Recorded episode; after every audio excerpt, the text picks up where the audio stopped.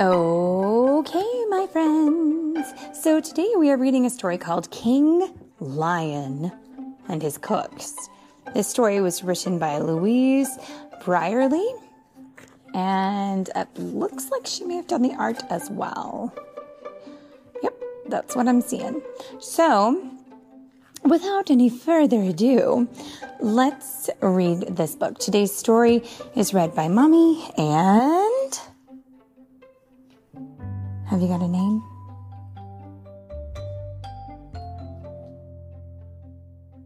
He's thinking.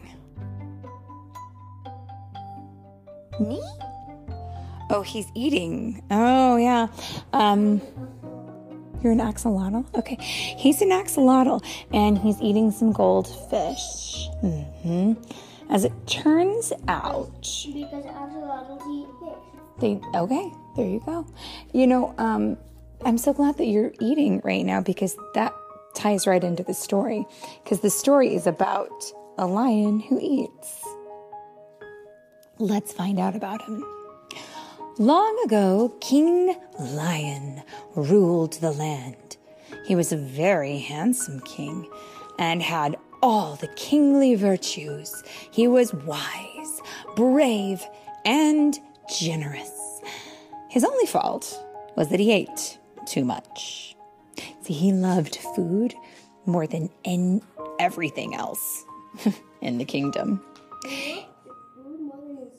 Mm, he even removed all of the fine old paintings from the Royal Art Gallery and in their place put pictures of his five royal cooks. When foreign visitors came to court, the king would take them to the gallery and tell them tales of his five cooks and their five delicious dishes. The first of these cooks, Mademoiselle Mouse, was chosen for her excellent cheese souffle. Every Monday, she would drag her light, fluffy souffle from her kitchen behind the molding to the royal table. Mistress Cow was chosen for her rich, creamy milk. Every Tuesday, she would give the smoothest milk in the land, put it in a large churn, and send it up to the palace. Mm, Master Cat was chosen because he caught the finest fish in the sea. Every Wednesday, he delivered a platter of the fattest fish, the reddest lobsters, and the juiciest shrimps to the royal table. Mm, Master Toad was chosen for his very special creation of smooth batter and spicy sausages known as Toad in the Hole. And every Thursday he took up his oars to row the mouth-watering dish from his riverside home to the palace gate. Mistress Goose was chosen because she laid the finest eggs in the land. Every Friday she would dress in her best bonnet and apron and, with a curtsy, deliver her finest egg, decorated in crimson and gold, to King Lion.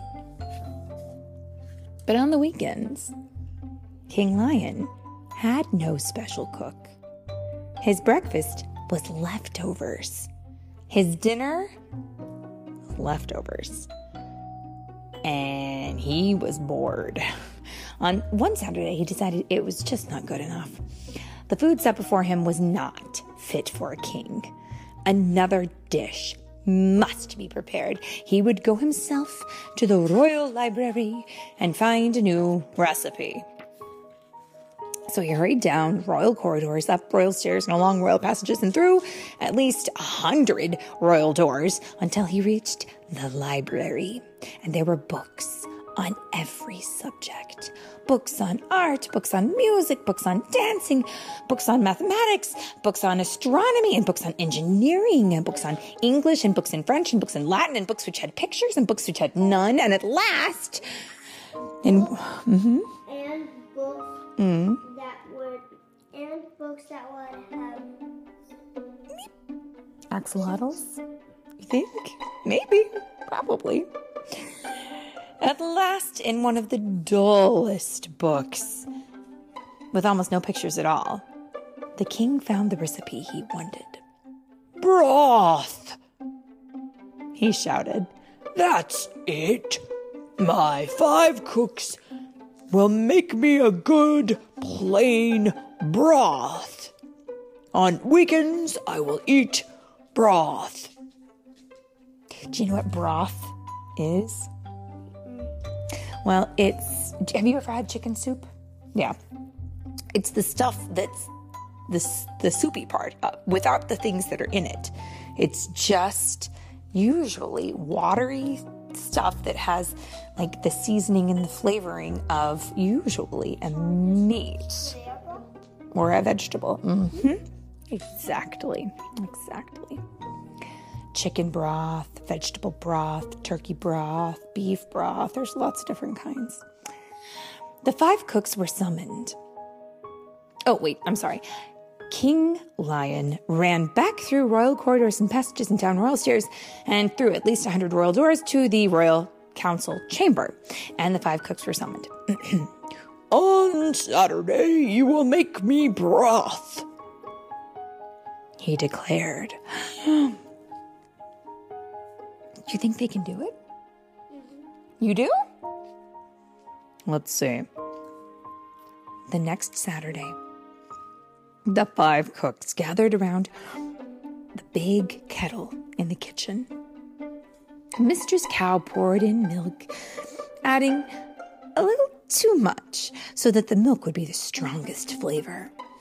Master Cat threw in fish and then secretly a lobster to make sure his was the strongest taste. Mademoiselle Mouse stirred in cheese, adding a little bit extra because she knew the king liked cheese best. And Dame Goose put in an egg, and then when no one was looking, added another. While Master Toad threw in one sausage and followed it with a whole string. Um, do you want to know?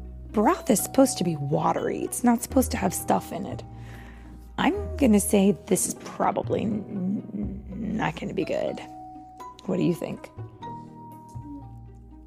Because I don't know. Have you ever had fish and milk mixed together? Oh, let's see. Well, not with fish and milk. The great moment came. Yeah, for the broth to be served. In the royal dining room, the king sat down to eat. He raised the spoon to his lips. The five cooks watched eagerly. They waited for the words, This is the finest broth in the world. But instead, the king let out a great roar. It's ah, horrible. It's too fishy, too cheesy. It's too milky. There's too much sausage. The eggs taste vile. I will not eat it. What the heck? And in a rage, King Lion kicked over the table and chair and scattered the frightened cooks in all directions. Oh my, oh my. Have you ever seen such a temper tantrum before? I'm shocked. Are you shocked? We're shocked. For a week, the cooks were too frightened to come to court.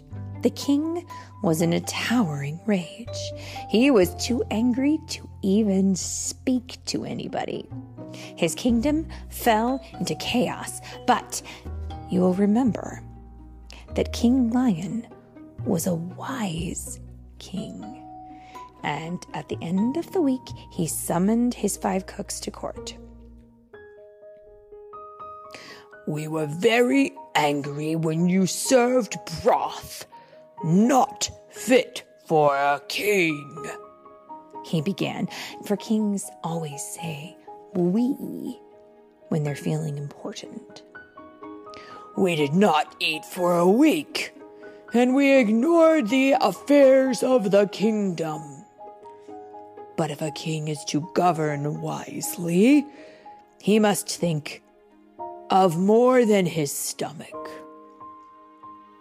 You are all good cooks, and on five days of the week we will honor you as such. But on the other two, as a reminder that both cooks and kings can be wrong, we will make for ourselves a simple broth and let it be proclaimed throughout the land that too many cooks spoil the broth. And what a brilliant and correct uh, understanding he had there. Because it's true, friends. You got too many cooks in the kitchen, you're not going to end up with a yummy meal. And I'm just afraid that's how it is. It's also two words. You know them. What are they? The end. The end.